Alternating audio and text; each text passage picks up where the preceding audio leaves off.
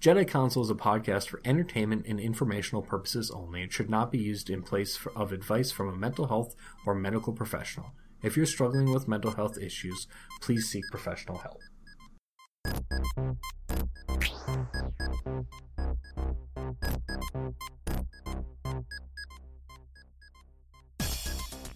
Hey, folks, welcome back to the next episode of the Jedi Counsel podcast. We like to explore mental health characters.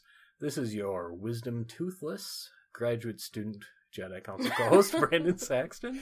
I don't have my wisdom teeth either, co host Katie Gordon. How are you doing today, Katie? I'm good. How are you doing? I'm doing okay. Uh, as alluded to on my, all of my complaining in previous episodes, and this episode, and on my Instagram, I did have one tooth removed and a root canal on Monday. So, Uh, not my favorite jaw week. yeah. yeah.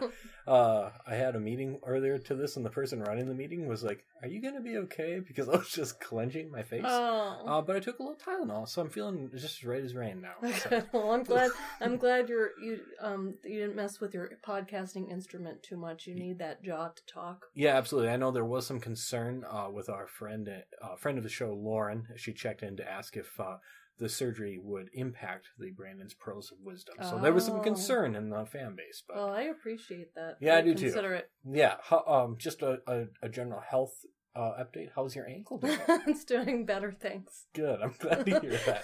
Uh, hopefully, we can. Uh, Listeners, I want you to know that the ankle is improving, which you've heard about, and that this is maybe the third episode. Yeah, I think so, something like that. So, well, that's great. Um, so today, well, we're, today we're doing a little bit something a little bit different. I guess is the best way to describe it. We're doing We're mixing it up. We're mixing it up. We're taking we're taking the the the Jedi Counsel rubric and we're throwing it out for today. Yep. Uh, today we're going to do a little bit of a tribute episode to one of our other favorite podcasts called Trends Like These, which I know that we have referenced on our show before, and we've been talking about doing this for a while.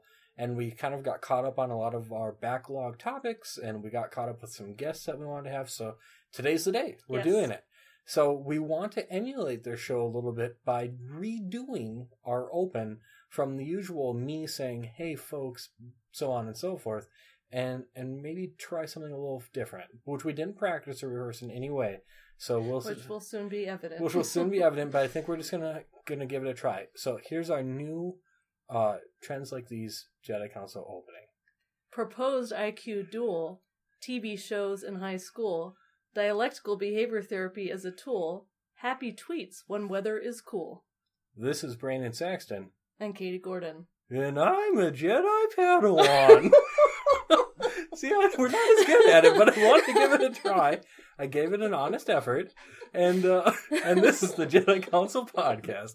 So, uh, yeah, that's kind of their format, and I love it. So you're exceptional at rhymes. You came up with all of those rhymes in like record. I time. listened to a lot of hip hop. I think that helped. Yeah, I believe it. I don't listen to as much, and and it, it shows. I suffer in the rhyming game, but I am good at just talking in a ridiculous voice and coming up with Jedi Padawan. So, And that's important because that is not my strength. oh sure. So, uh, like always, the Jedi Counsel Dream Team, uh, you know, strikes again. That's so right. it's perfect. Uh, so yes, today, uh, as evidenced by our well, just blatantly saying it, and by redoing our open to emulate theirs, we're doing a trends like these uh, tribute episode. Um, so basically, I'm gonna I'm, I'm gonna let's talk about trends like these at, first, and maybe tell folks about who haven't heard of it. So trends like these, I'm gonna I'm to start. I'm just gonna read their description right off of the website. Okay. So, Trends Like These is a weekly roundup of what's trending on Facebook, Twitter, and all over the internet. We'll prepare you to chat, to chat around the water cooler about celeb Twitter beefs, mysteriously colored dresses, flat earth, Starbucks cups, and so much more. We'll dig past the easily shareable headlines and try to get to the real story. Brought to you every Thursday by Travis McElroy and Brent Black. We're real life friends talking about internet trends. Even there, they've got their rhyming. It's, It's, true. awesome. So, as they said, uh, better than I ever could. Trends like these is a show every week. It's a new show where they really get on whatever the trending headlines are for that week, and they really dig into them and and really it seems like try to learn or read almost as much as they possibly can in the amount of time that they have. From a wide variety of point of views and perspectives and news sources. That's a great point. So they're always very open about where they are in their own sort of beliefs or what their opinion is, but they do try to offer many opinions, but while acknowledging their own bias on the story. Yeah.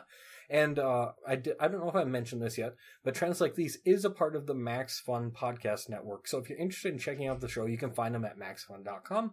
And I can't recommend it enough. Uh, every I, I almost never miss an episode because as someone who tries to sort of stay informed on things, I really like uh, how they sort of break down all the training news, and I really like the way that they're so thorough in how they describe the stories because there's been more than a few times where they've covered a story that I feel like I to- I kind of understand, but they cover an angle or a piece of it that I missed. Yeah, I completely agree. This is the podcast that as soon as it pops up on my phone, if I can, I listen to it immediately. Often they're released on Friday, and so that is Friday evening. That is my cool Friday night activity is listening to trends like these or whenever it comes out. And I, you're the one who recommended this show to me. I like some of the Mhm. other McElroy podcasts, Mhm. Adventure Zone, My Brother, My Brother, Mhm. and Me. Um, and so this, this was a great one. I try to keep up with the news too. I really also think fact checking is important and looking at beyond the headlines, which is what they do, to critically evaluate what news sources say and really get to the bottom of it. And so the way they do that and then how they have discussion about the topics is really, I find really um, engaging. And like you said, it, it gives me new ways to think about topics. Yeah, absolutely. So, uh, like you kind of mentioned, we're both huge fans of the show, so we wanted to do this episode as kind of a tribute episode to trends like these, kind of our way of just saying thank you to Brent and Travis for being really just really amazing and dedicated to their podcast and to their audience, and really to uh, kind of rooting out uh, past those headlines and getting the truth out there, which is something I think is really admirable. And there's certainly some there's certainly podcasters that I look up to and uh, you know would like to emulate in my own level of professionalism and quality. I agree. They're super high quality content. They're also very funny. They Yeah. also have a way of advocating and raising awareness for important issues. And I appreciate that they put themselves out there. And there have been a handful of episodes that have particularly struck me about difficult topics, and they discuss them in a way that is so nuanced and it's, it's really impressive. And it's nice to hear the stories beyond just what the headline reads. Yeah, absolutely. So one thing to note uh, that I think adds to what's so impressive about what they do uh, is that they both spend uh, reportedly about 20 hours a week preparing for each podcast episode, and their podcast episode usually clocks in about 90 minutes. I think is about right, give or take a half hour. Um, and I, I just think that's incredible. Uh, today, Katie and I are going to cover four stories. These uh, stories are a little bit varied in nature, but they are somewhat trending, I think, at least within the last couple of weeks. Uh, stories that involve psychology as a component. And right off the bat, I would like to note that we did not spend 20 hours sort of researching and getting in, um, just because we we don't have that full time podcast gig yet. But but we'll get there. But yeah, so we both have two stories, or, two stories each. To be clear, four stories total. We're gonna break them down, um, not to the level of detail or depth that you might expect on trends like these, but we'll just do our best because that's all we can do. This is our fan art Yeah, for Brent and Travis. that's a really good way of looking at it. It's not quite the original. I can't thing. draw too good, too well, so I so this is kind of, but we can podcast. We can podcast. That's that's the way we can show our appreciation. As people trained in instruction and therapy, we, we both know how to speak. that's true. Yes, so, and so we we do that a lot. it lends itself well to podcasting. I was, yeah. if I can go back to the root canal just a second longer, I was joking with my dentist during the procedure. We, we were actually talking a lot more than I expected uh, about how how dependent my life was on my ability to speak Mhm. with so many of my obligations, and Mhm. not being able to for a couple of days was not great. Anyway, I don't know what I mean. I guess we were talking about talking. Yeah, no, we need we need you to protect that, We that have to. voice. Get it insured. exactly. okay, uh, that's sort of my spiel on trends like these. Uh, we'll huge- link to it. Oh, absolutely, yeah, huge fans of it. Mhm. Uh, can't recommend it enough if you're at all interested or want to become interested because sometimes it's overwhelming. There's a lot of news that happens. This is a great jumping off point. They'll do the work for you. You don't even need to open up like a news website. No, you just can passively listen as You the just information listen and, goes into like, the ears. if that's all you did, you would be very informed, I Mhm. think, because that's how in depth they go. So, anything else to say about trends like these, Katie, before we dive into our first story? There's one important component Oh, that we forgot. Bevs like these. That's right. So they start every episode uh, with a hilarious rhyme and then introducing a third silly podcast co host. and then they always talk about what they're drinking. And uh, par for the course for me, and just kind of how my week is going, I forgot a beverage. So you were kind enough to supply me with one, so I could participate in the Bevs like these segment. So what are you drinking today, Brandon? I am drinking a LaCroix. I mean, I know we talked about this, and then I talked about how my friend pronounces it differently. LaCroix Yes. water. Yes. The flavor, I can't quite read, but it's really good.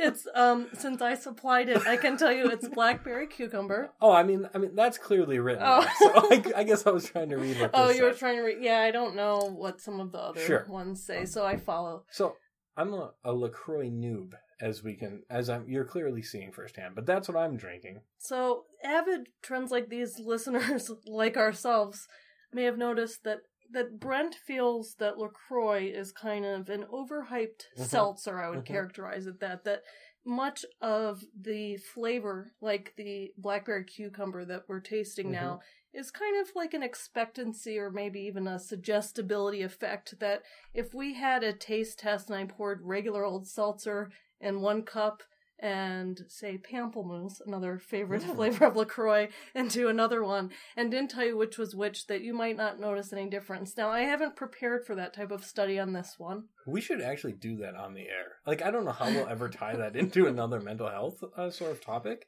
Maybe I will. So this is uh, one of my classic things where I always sort of pitch ideas to you on there. But I was reading a lot about confirmation bias the other day and Mhm. thinking it would be worth doing an Oh, episode yeah. about confirmation bias because I think it's really prevalent in how people sometimes consume the news.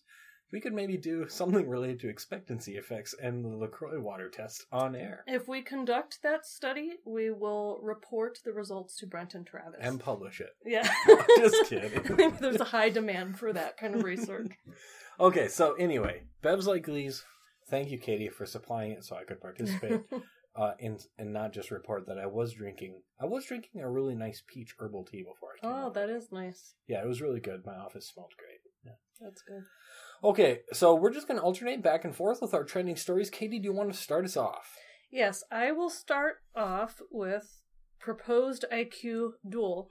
and so, those of you who are paying attention to the news may have seen that there was a trending story where President Trump challenged um, Tillerson to I compare IQ Yep. scores is ba- is essentially what he did. And the reason that that whole that whole thing came about briefly is because um, what had happened is that there was uh, news reports that Tillerson had called Trump a moron behind his back, and so um, Trump responded by saying, "I think it's fakes, fake news." He told the magazine of Tillerson's moron remark. This is coming from The Hill as a source. But if he did that, I guess we'll have to compare IQ tests, and I can tell you who is going to win. So that's what he said. And then after he said that, it was trending on Twitter, and people were doing a trend called Trump IQ songs, Mhm. where they were changing songs to reflect intelligence. And then Mensa, which is an organization for people who are in the top 2% of intellect, according to standardized tests, um, offered to host an IQ test for Trump and Tillerson. So that's the story. Did I miss any key details before getting into it? Nope, not at all. I think you covered it perfectly.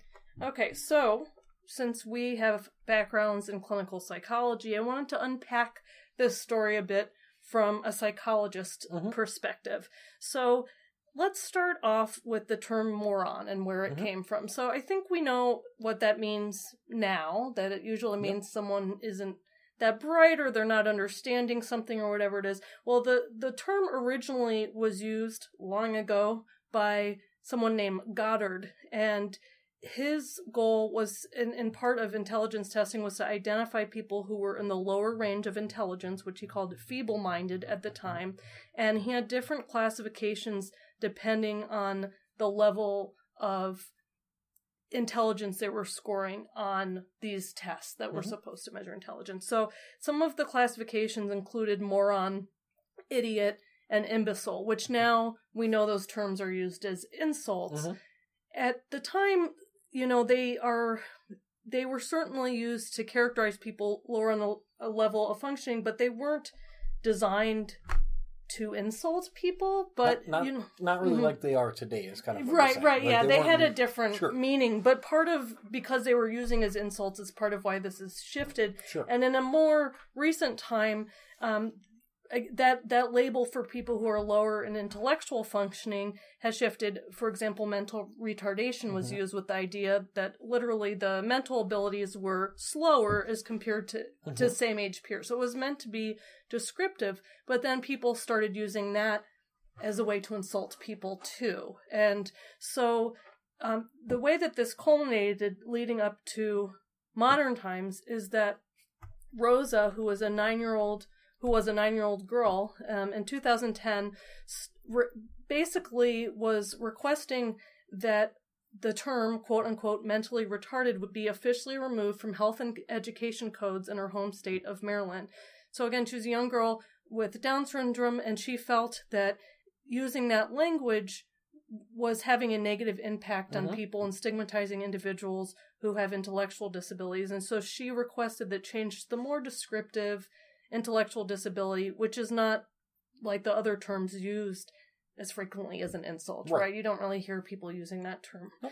And so um, in 2010, Obama signed into law Rosa's Law after that young girl and said, um, and I'm just going to read part of what he said because I think it's important. This is from a, a speech when he was doing it. It says Rosa Marcellino, it's so inspiring to have her here. As one of hundreds of thousands of Americans with Down syndrome, Rosa worked with her parents and her siblings to have the words mentally retarded officially removed from the health and education code in her home state of Maryland. Now Rosa's law takes her idea a step further.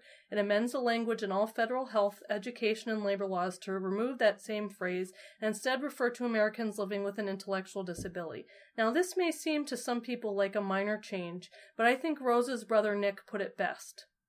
Where's Nick? Right there, Nick. I don't have to read it verbatim, but that's what he did. Then they laugh, just like you did. I'm I really, did. I'm really. That was but I want everybody to hear Nick's wisdom here. He said, What you call people is how you treat them.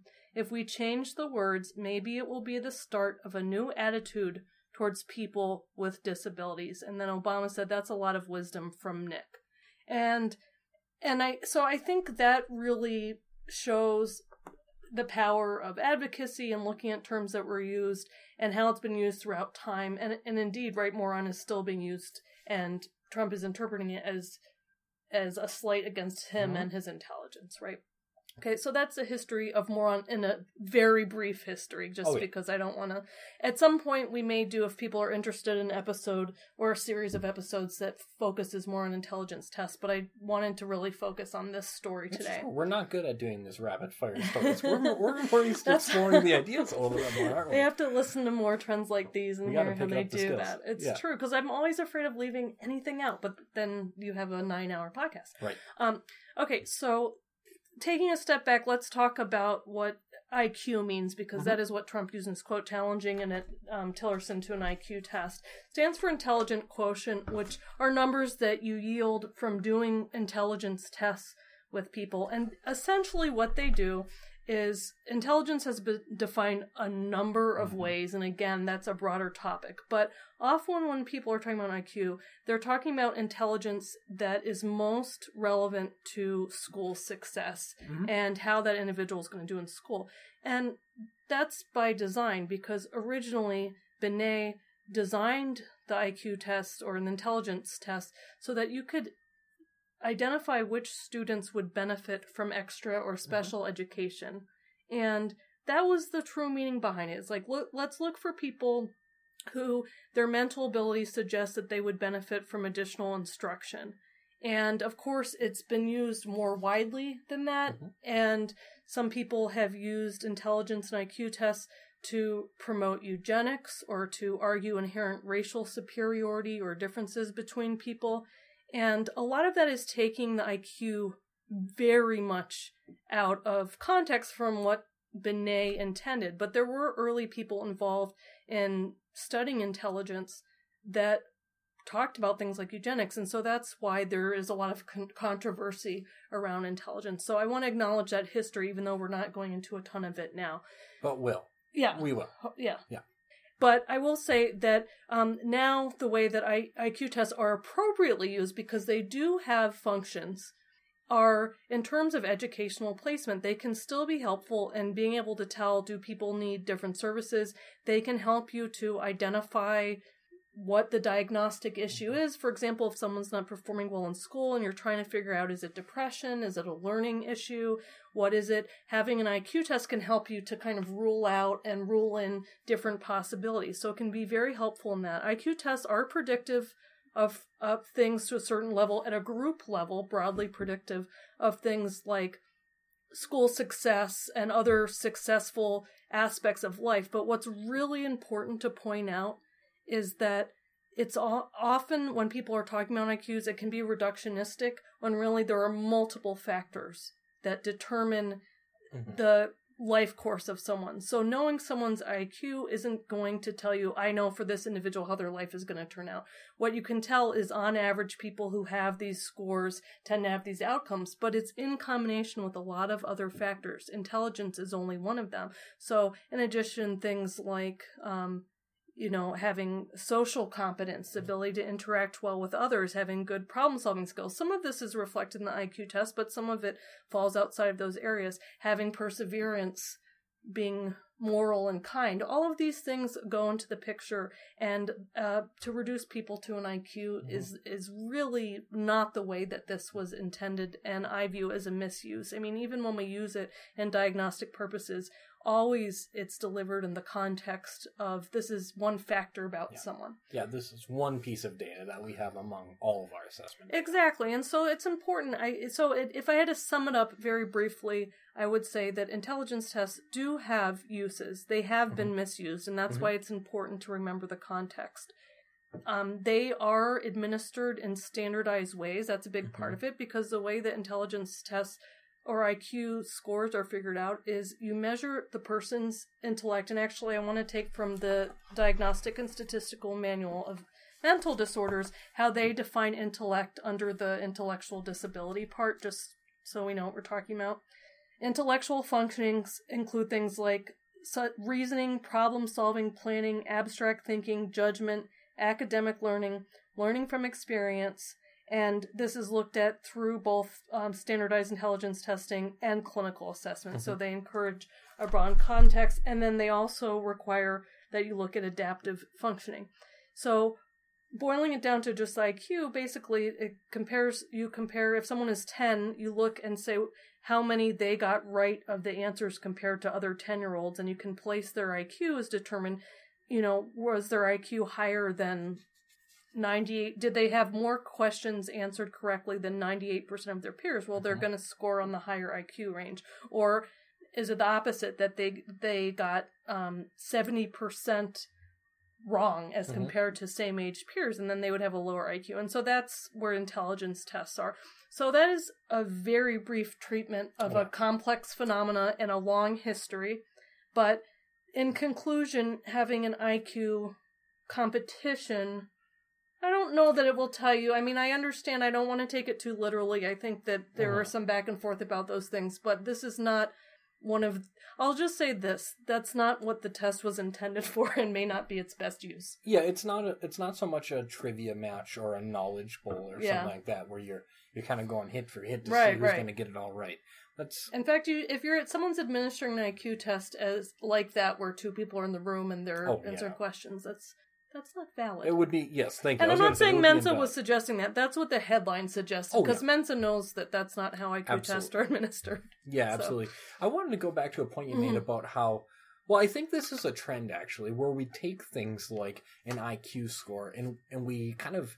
I, why do we have such a tendency to try to make I don't know to to make things seem simpler than they are. IQ is such a complicated thing, and we sort of simplify it, and at the same time, like broaden it, the implications of it. I notice that we, as just as humans, we seem to have a tendency to do that, don't we? Yeah, you know, the best way that I can remember learning about it is that we humans take a lot of cognitive shortcuts mm-hmm. because we're trying to reserve our mental mm-hmm. resources mm-hmm. and other resources, but that and that can be helpful in some ways Mhm. to make quick decisions but in others it's difficult and certainly when you're talking about having headlines that draw people in hmm or really quick interesting stories they're not as interested about like let me explain the multivariate factors and the compl- you know what i mean Mhm. like that's that's that's hard to keep That's up with even if you are Mhm. interested Mhm. in it you know Yeah, absolutely. It's really interesting, isn't it? That's where it sort of gets important, even, and this kind of almost loops back to some stuff related to like to to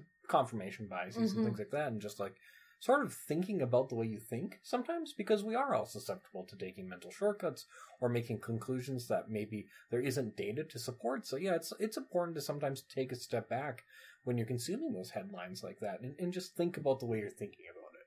and from a non from a more personal perspective than a Mm-hmm. psychologist perspective although i'm always a psychologist but um and what i mean by that is that you know my my thinking extends to personal situations too i Katie ha- just she just took off her psychologist hat and put on her normal Katie Gordon hat. Just I know that there isn't always a visual component. So just so just so thank you for des- describing that. Um, so I will say that I have noticed, observed that when people are arguing, and this is not through an official scientific Mhm. capacity, but Yep. let's say arguing on Twitter or Right. Facebook or sometimes in person, often the thread is that one person says something and the other person interprets it as the as the first person saying this is the only factor. Mhm. So for example, someone will say something like um or or the other thing related to this is they interpret it as it means it applies to everyone. So Mhm. for example, there's, uh, I don't know, I'm going to make something up. This is not real. I'm just using an example. Let's say someone says eating kale every night is good for you Mhm. and is, and helps you to live a longer lifespan. Then sometimes I notice, and maybe Twitter, because of how short it is, even when it's up to 280 characters, also adds this. Then what you get sometimes, or people will say, that's not true. So my aunt lived till she was 95 and she never had kale or whatever. So there's kind of like this idea that you're giving a general principle and and people argue back with single anecdotes as though, you know, like it's not thinking about it in Mhm. like a more scientific thing. Or secondly, it's like you're saying that if I eat kale, like it doesn't matter what else I do. If if I'm smoking, not exercising, whatever it is, it's kind of like oversimplifies it. And then the argument just goes to a weird place because it's kind of Yeah. discussing extremes without any nuance. And uh, there's no way to sort of I don't know what's the right word, progress or compromise or even connect when you're kind of at, when you're so far apart uh, unflinchingly. Yeah. Yeah. But I get it. It does take more work to think about things in the larger context. I certainly don't do it every single time, but Oh yeah. being aware of it can be helpful. yeah, absolutely. That was a great first story. Oh, thank you. Do you have anything to add to it before we move on to our second story? No, I think those are the highlights. And uh, I, I know you already pointed those, but I pointed this out or mentioned it, but I want to say it one more time.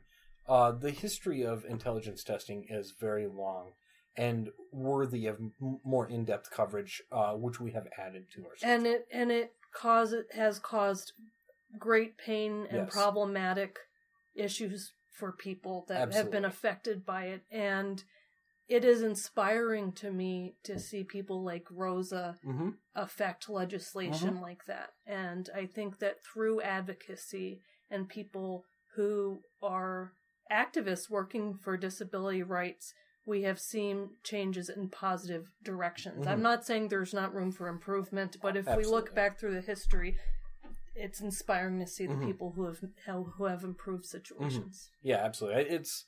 I just feel weird moving on already. No, but I, know. like I don't want to. to- I know what you mean. I, I don't want to treat it with less gravity than yeah, it deserves. It deserves a Yeah. lot. So yeah, if you feel like there's more to the story, you're right. There is, and we're going to come back to Mhm. it. So we will elicit questions when that time comes to Mhm. because uh, I think there's a lot of misconception about intelligence and intelligent testing as Mhm. well because of how complicated it is. So any way that we can sort of clarify that or answer people's questions, I think would be great. In the meantime, we can at least link to some uh, resources. That sounds great. What was our second rhyme for our second story? The second rhyme. Do you want me to say all Sure. the rhymes? I I liked that. TV shows in Oh, high yeah. school.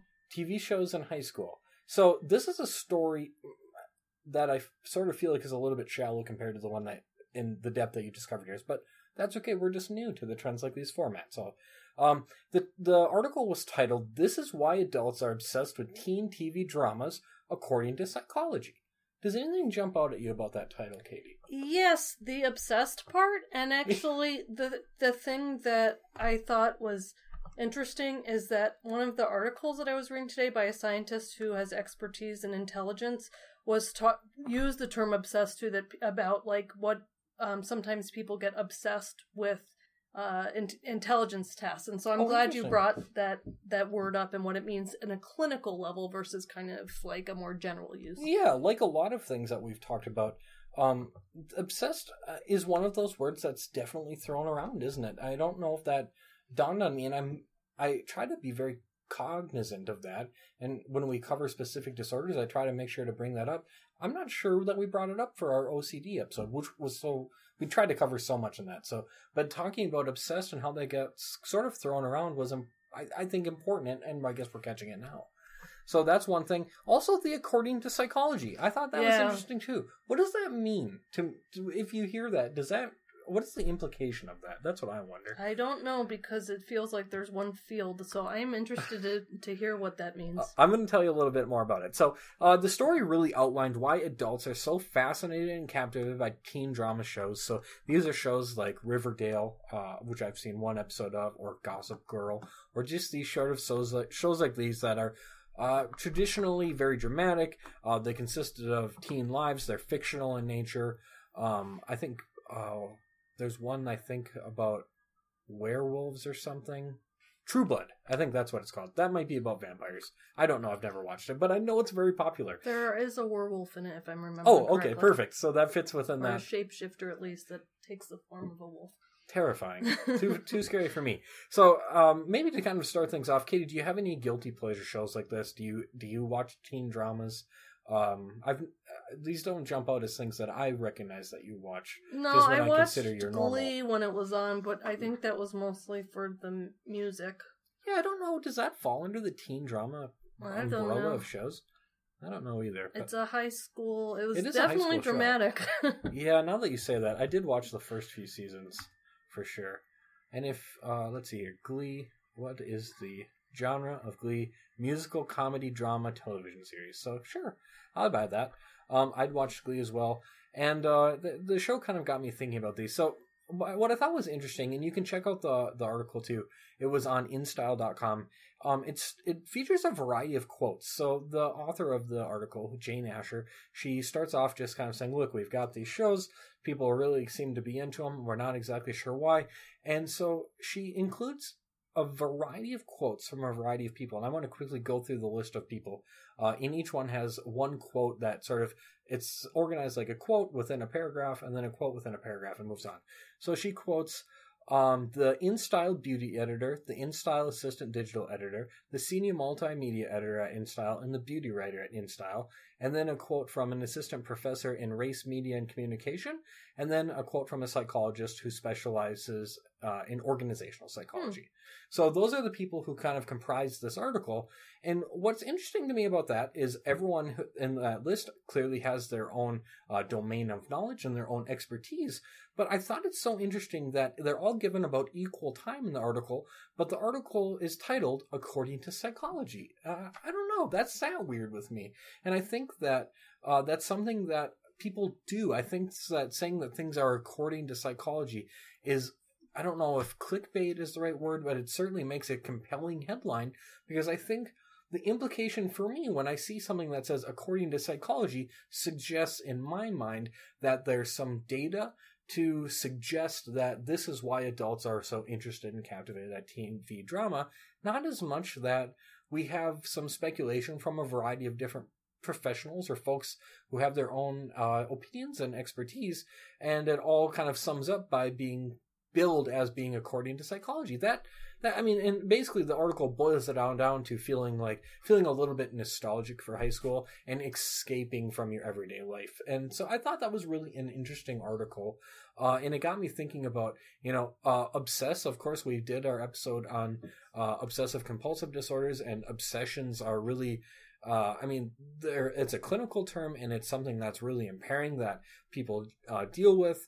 Uh, that includes intrusive thoughts about things that they might not want to think about, or things that feel irrational to them, and then also just the billing something as being according to psychology that felt weird to me. yeah. Yeah. No, I agree, and I think that that's exactly where the headline feels a little misleading. Yeah. you know, and and why it's important to, like you said, like trace it to what are the actual sources for this. And this this is the kind of story where I think it shows how appealing this is because most of us can say, Mhm. yeah, that's exactly why people do this Mhm. behavior, but we don't know that, right? That's one Right. thing that's very humbling about psychology is the things that you expect. Sometimes you find out that's not Mhm. the way that the data show you Mhm. they are. And so it's important to actually test that and be careful Mm-hmm. about claims. Headlines have, you know, the desired effect of getting clicks and people interested. So it's understandable that that's why they do things that way. But as a reader, it's important to critically evaluate, like you just said, and look at what, who is actually saying Mhm. this and what are the sources involved. Yeah, absolutely. And it, as someone who you know uh, is being trained in psychology and and uh, you know aspires to belong to that field, to you know have that paired off like that, and I'm kind of I'm going back to the word obsessed. I have obsessed used in what I would define as a little bit of an inappropriate way. Or maybe a little bit insensitive, and to have that linked in with according to psychology in the Yeah. same headline was particularly troubling to me. Yeah, that sort of pairing. Um, so yeah, that I don't have a ton more to say about that, but I just thought that was interesting to bill something as according to psychology, uh, when really, it, I mean, you know, what they say very well could be true. We don't know, but yeah, so it just sort of felt like a, a classic headline that really sold something. But when I dug in and looked up, there was one psychologist quoted, and I, I looked into that psychologist's expertise, and you know, maybe they did some previous research related, but organizational psychology, of course, is maybe not quite as related to media consumption or things like that. And and you're right, a lot of the conclusions sort of felt like we've talked about uh, Barnum's statements before. I think it's common for a lot of people to sort of want to escape things or like you know go home and that maybe that's a reason why anyone watches TV for any reason is to sort of have a little escapism for a while. So yeah, I just thought that was an interesting headline uh, for an article that I thought sold a product that it didn't deliver. I really like articles that click to the data or at least Mhm. explain if this person is the expert, why, Mm-hmm. like what their opinion is based Mhm. on. And so, like you're saying, those things might have been there, but it wasn't apparent from the Right. article. Yeah, absolutely. It, it was really hard to say. So, um, just an interesting article. I thought uh, it caught my eye with the according to psychology. That's that's uh, I mean that's a strong statement to me to to say that according to an entire field of study in science, this is happening. But there was no science or real reference to why that might be in the article. Mm-hmm. Yeah, so that's my second art, or I guess the second article, my first article. That is a very interesting one. I like that. Thanks for pointing that out because I do, I feel like one of the reasons I do like trends like these is is it, it gives good ideas about how to keep looking to see beyond Yeah. you know what you see and, and kind of how to critically evaluate it. So that's a valuable tool, especially as we talked about. There's just access to so much information on the internet and Mhm. through other sources that knowing how to dig a little bit deeper Yeah. is very valuable. And it wasn't hard. Uh, you know, the ever there's there was names included. I, it was very easy for me to dig in and, and identify very quickly who these folks were and what their expertise or professions were. So, um, I mean, at the end of the day, when I was all done with Oracle, I, I as someone with some training in, in psychological research, really didn't feel compelled to say that no, your your conclusions. I don't feel uh, comfortable agreeing that they are according to psychology. Yeah. So, well good. put. Dig past the headlines. Well, the the next story that I have is dialectical behavior therapy as a tool, and so there was some there was some trending news about Pete Davidson, who is one of the cast members of Saturday Night Live, and he opened up about the fact that he had been diagnosed with borderline personality disorder and he also had some other mental health struggles that he had talked about that he was in treatment for. So he also reported that he had suffered from depression, that he had times where he smoked marijuana daily and he felt that that had some impact on his mental health. And he described this one, I think it's great that he's being open about his mental Mhm. health. I think that can really help reduce stigma for people. It also shows that even someone who kind of like he's a comedian, he's in his early 20s, he's on Saturday Night Live.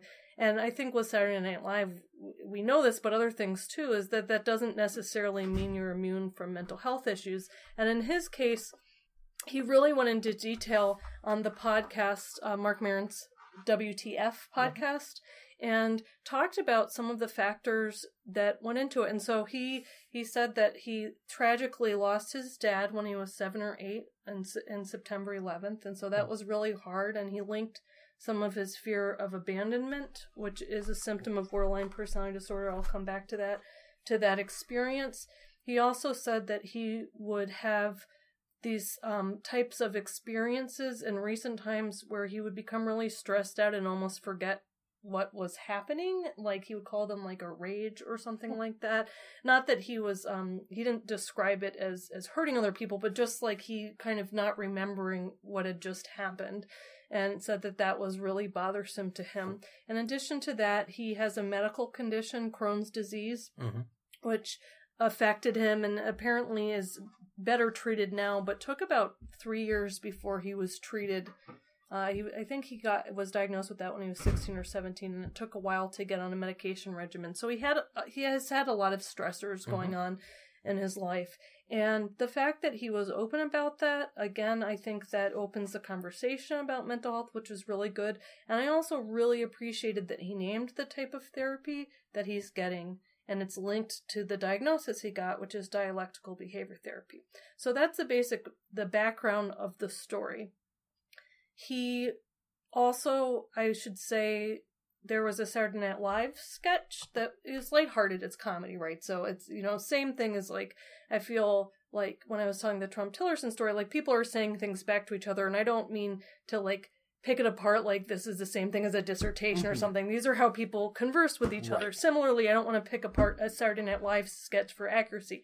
However, a lot of people see that and so it's a good time to maybe talk about the accuracy of it and kind of open that conversation so did you happen to see the sketch on weekend update nope i okay. didn't i missed this one okay well it, it it's interesting the humor of it is that he's trying to say that he he has a, a note from his doctor which is a little suspicious because the doctor's name is Dr. Pete Davidson's doctor or something oh, like geez. that. Okay. And the doctor's note says that what would really help him with his mental health is if he was given more airtime on Saturday Night Live. So that's the humor. I believe in humor impacting mental health. As we've talked about, mm. that mm-hmm. is a huge like go to for me. Absolutely. So anyway, I love that. But he also said some things, and I, I just want to fact check them right now. He says that borderline personality disorder is a form of depression. Th- that's not true. Mm-hmm. Um, they are separate things. Borderline personality disorder, as you know, even though I'm turning to you because oh, it's our podcast. That's the natural sort of inclination when there's just one other person nearby. um, it is eh, so both very serious disorders but different and borderline mm-hmm. personality disorder often does involve mood disturbance mm-hmm. and issues with mood like major depression but major depression as we've talked about in other episodes is mostly characterized by uh, low energy. It can be disturbance in eating, disturbance in sleeping, and a series of those things. We will link to that. But I want to talk about the symptoms of borderline personality disorder because I think that's a little less familiar. So, again, looking at the Diagnostic and Statistical Manual of Mental Disorders, which is our classification system in um, men- in the mental health field that's often used. Borderline personality disorder refers to a pervasive pattern of instability of interpersonal relationships, self image, and affects or mood states, mm-hmm. basically emotions. Marked marked impulsivity beginning by early adulthood and present in a variety of contexts as indicated by five or more of nine symptoms. Uh, frantic efforts to avoid real or imagined abandonment. Now, I certainly would it would be inappropriate for me to offer any diagnostic opinion on Pete Davidson, but I am going to tell you what he told Marc Maron he experienced and when his mental health professionals noticed. He did say that when his mom would say she was going to go somewhere, he would be afraid of her leaving and, and have some experience of abandonment. So he did identify that. The second one is a pattern of unstable and intense interpersonal relationships where you alternate between thinking people are really great or really horrible. And often this can be within one incident that someone does something. So a lot of extremes. Identity disturbance, when someone feels they have an unstable self image or sense of self. Impulsivity in at least two areas that are potentially self damaging. Overspending, um, reckless driving, substance abuse. Recurrent suicidal behavior, gestures or threats, or self mutilating behavior. affective instability or basically mood reactivity. So it can include intense episodic dysphoria or feeling down, irritable, or anxious. And Pete described himself as basically feeling depressed all the time, which is really sad and painful Absolutely. to hear him say that. Uh, chronic feelings of emptiness, inappropriate, intense anger, or difficulty controlling anger, and then transient stress related paranoid ideation or severe dissociative symptoms. I'm not sure if what he was describing was quite to that extent, mm-hmm. but it, it sounded like he was having extreme emotions. So, when you have uh, um, are dealing with a mental health problem, as we've talked about in the past, there are scientific studies indicating which ones are the most supported by research and clinical trials. And for for this, there are a few different options, but the one with the strongest research support for borderline personality disorder is dialectical behavior therapy. Pete said that he was attending therapy daily, is what he told Marc Maron. And he was finding it helpful, and he did a really nice description of the point of it. And so it is a it's a therapy with a lot of components. I have used dialectical behavior therapy before and seen very positive mm-hmm. impacts mm-hmm. on people. But the basic idea of it is that you teach people how to use healthy methods to identify and cope with their emotions. And so it prevents some of the impulsive behavior, some of the relationship damaging behaviors. You're, it, it comes from the idea that, that uh, a person who is who is having these strong emotions and impulsivity the reason that they're doing that is because they're trying to cope with emotional pain and don't have a healthy skill set for dealing with that so with the support of a therapist and learning these new skills the idea is that you learn new ways to do that so some of the things that that he specifically referred to was holding ice or going for a walk or taking a shower or if you have an urge waiting 10 minutes to see before you act and or listening to your favorite song. And he said like he he felt that at first reading about it that it seemed a little silly but that he was happy to say that it actually worked when he was using those things. So i just thought it was great to have exposure about this serious mental health condition that we have treatment for mm-hmm. and to have someone openly talking about it and so i appreciated that in the sketch, a couple things I'll just quickly point out. Um, in addition to that, is he did Pete did say that depression affects over 16 million people in the United States, and that is accurate. And um, he also encouraged people that they should consult with mental health professionals for treatment. So again, really appreciated that. And that's about the sum of that story. That's a great story. So is that a clip, having not seen it myself, that you do recommend folks watch? Well, it's it's good for comedic value. Sure. There are some accurate things, but I you can watch it for sure mm. but there's some there's some it's the goal of it is not an educational okay. mental health thing. Sure. so like that's if you want to watch it to kind of see how he's talking about that's good. Um same with and when he was on Marc maron's podcast i thought the interview was really good. I really enjoyed listening to it. Marc maron he's not a psychologist. He's a great interviewer. He's had his own personal experience. So some of the things that they say are not exact they're not accurate and mm-hmm. I don't expect them to be right. like I if I'm talking about comedy I'm going to say things that are inaccurate because right. I just don't know the craft as much as I appreciate it from afar. So I think it's worth listening to to hear an individual experience, but if you want to get more information about it, it's just clicking on the links that we're going to provide. Awesome. That sounds really good. Anything else uh, on that story before we move on to our final story? No, that's all I got. Uh, so our last story, uh, rhyme, happy tweets when weather is cool, uh, which is, uh, really captures the story actually pretty well. So the second trending news story that I picked, I sort of picked, uh, very specifically because I thought it represented, um, the other side of the spectrum for my first news story, which I felt like claimed that psychology sort of uh, led to this conclusion when there really wasn't a lot of evidence for that. I think that this uh, story does a lot better job. So this was a story that the title of the article is Billion Tweet Study Proves We Write Happier Messages When the Weather is Good.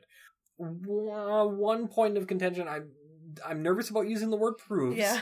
which I'm sure you caught on to as well, because data suggests or there's data to support. We, can only corroborate. Yes, we- or falsify. uh, as psychologists, we're hesitant to uh, to use that sort of strong language, and as good scientists, um, and that's and that's basically because uh, science thrives on things like replication, and there are other chance factors we can't completely eliminate even in the best studies. Absolutely. Through the history of science, there's probably been a, number of things that folks claimed were proved uh, that were not.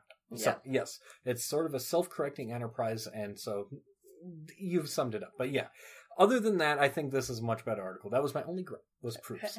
Uh, this was a an article written by the folks in emerging technology on the MIT Technology Review website. So, really, what it does is the article covers a study that was done by Patrick Baylis and some of his colleagues over at Stanford University. And I thought this was an awesome study.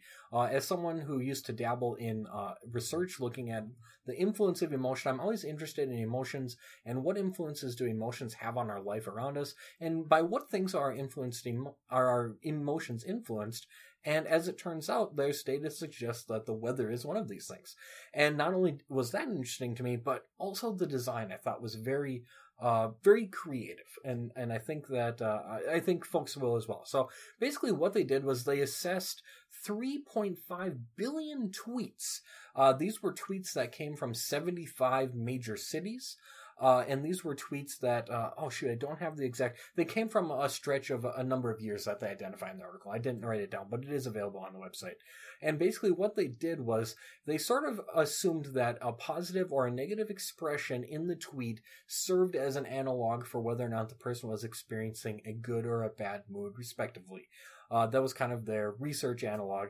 And what they did was they coded all 3.5 billion tweets, Whoa. which is incredible. Yeah. That's an that's an, a massive amount of data. Mhm. It's hard for most people, myself included, to even conceptualize the number billion. Uh, so to 3.5 billion tweets is, I mean, that, that's a lot of data.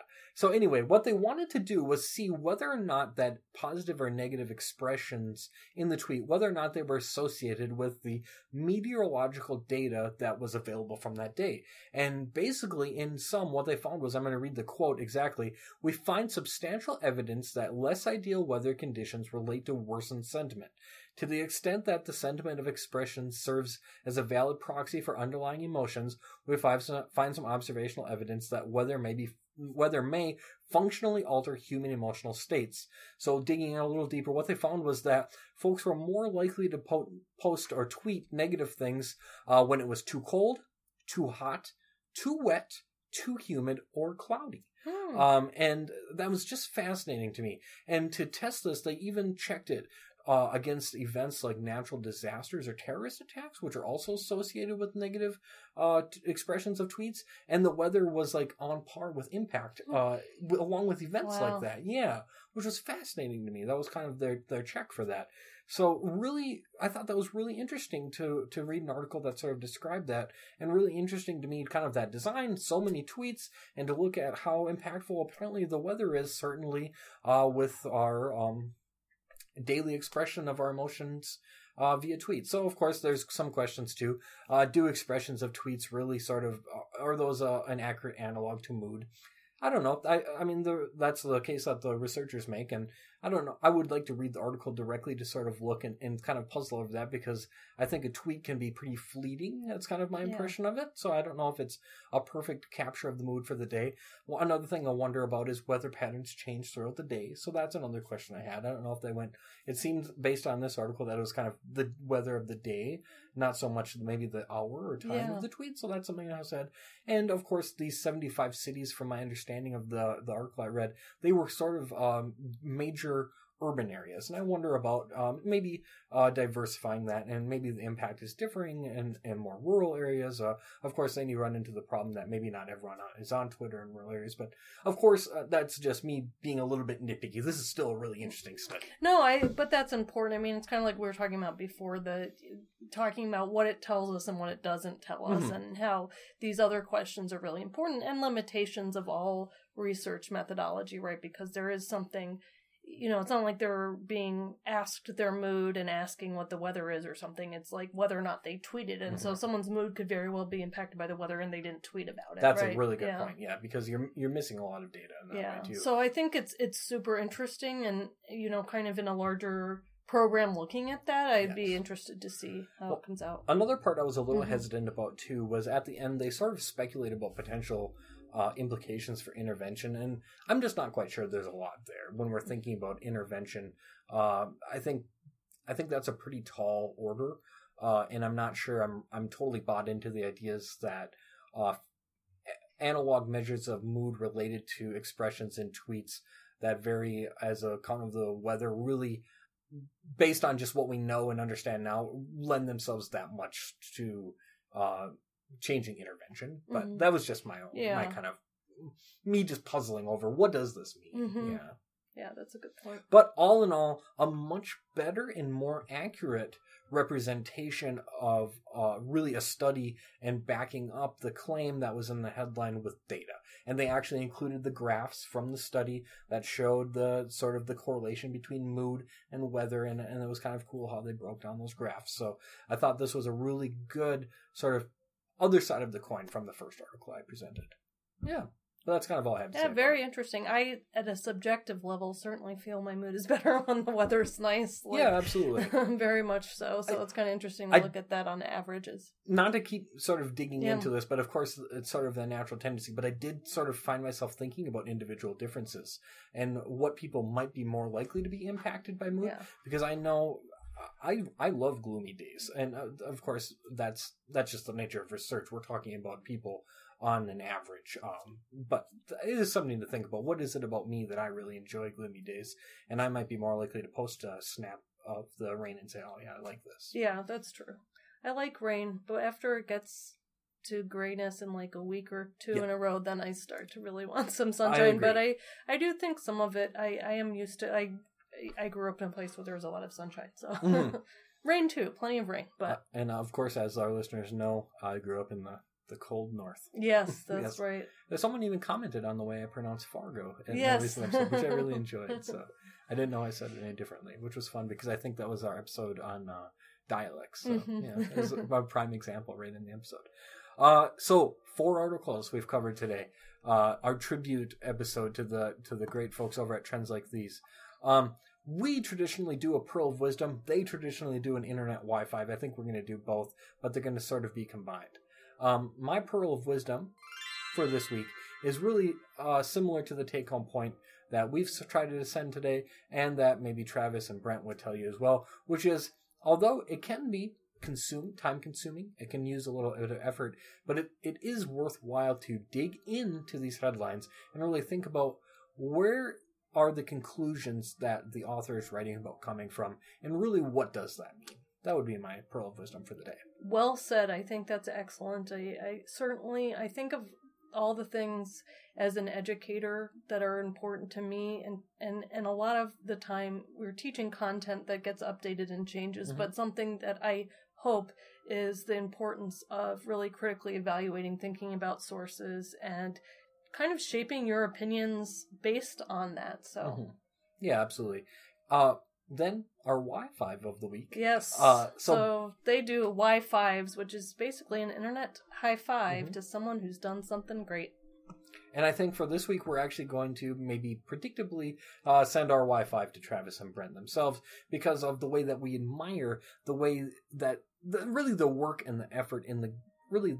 I mean, I think they're doing something good by taking these headlines, breaking them down in a way that's really consumable and uh, really helps people to get people thinking about uh, what what is their past that article title or headline that was really designed to be clicked. What does it really mean? What's the story behind it? And I also want to give them Wi-Fives for uh, tweeting about it was World Mental Health Day Mhm. yesterday, and they both had tweets. I'm going to read them because I think Mhm. they're really helpful. This is from Brent at Brentalfloss. It's World Mental Health Day. I've dealt with symptoms of cyclothymia, hypomania, anxiety. Brains are weird. Let's break the stigma. So I appreciate Brent being open again about his struggles and, and working towards breaking the stigma. And then Travis, who is at Travis McElroy, he tweeted a thread. It's World Mental Health Day. I know how hard it is. This is what the thread says. Mm-hmm. It's not talking for myself. How hard it can be to deal with the stigma. I was diagnosed with ADD at nine and spent the next 13 years embarrassed and secretive about it. He then goes on to talk about other personal details of his life. It's it's worth looking about that. and and says it's important to take care of yourself and talk to someone and medication he points out has helped him and also therapy has helped him and this is something that he's open about on his podcast too and i mm-hmm. think it's great because there are a lot of people listening to both of them and, and kind of shows that it's a healthy part of maintenance and breaks down that stigma so brent and travis Wi-Five. that was very good. I wasn't quite ready on the cue there, but I enjoyed it. All right, Katie. Anything else for this week before I go into our closing spiel? Nope. All right. As always, folks, thank you so much for listening in. Uh, if you enjoyed Jedi Counsel, check out some of the other great shows on the Geek Therapy Podcast Network. There's a whole bunch of great shows on there. Um, all run or hosted by mental health professionals from various backgrounds and who have various interests that cover various topics. And I think they're all worthwhile to listen to. Uh, if you like Jedi Counsel, we'd just absolutely appreciate it if you would take uh, 15 seconds and leave us a review on iTunes. That means so much to us. Uh, we do have a new one, I think, or maybe two new ones since the last time that we read them on air. So we're due to do that again. Um, definitely worthwhile. We want to say thanks to those folks who take the time to give us that feedback because it means so much. In addition, we're still uh, running our Patreon page where we're attempting to fund the Rick and Morty podcast. The goal would be for that podcast just to get some additional funding. Running podcasts costs a little bit of money, and we really want to go through Rick and Morty and break down each episode and talk about the underlying mental health or psychology. Folks really seem to like the episodes on Rick and Morty that we did already, and we want to cover the entire series. So if you're interested in supporting the Jedi Counsel podcast or the upcoming Rick and Morty podcast, you can check us out on our Patreon and uh, we've got a whole bunch of cool, interesting kind of rewards for various tiers on there. And uh, last but not least, if there are any characters or topics related to mental health or popular culture that you want to hear us talk about, feel free to send us a tweet or a Facebook message or an email. Um, and we will look into those and try to cover them to the best of our ability and consume the media as quickly as we can, which is not always super speedy, but we try to get there. That's all I've got. Thank you for listening. Yes, uh, thank you so much for listening, and you'll hear from us next week.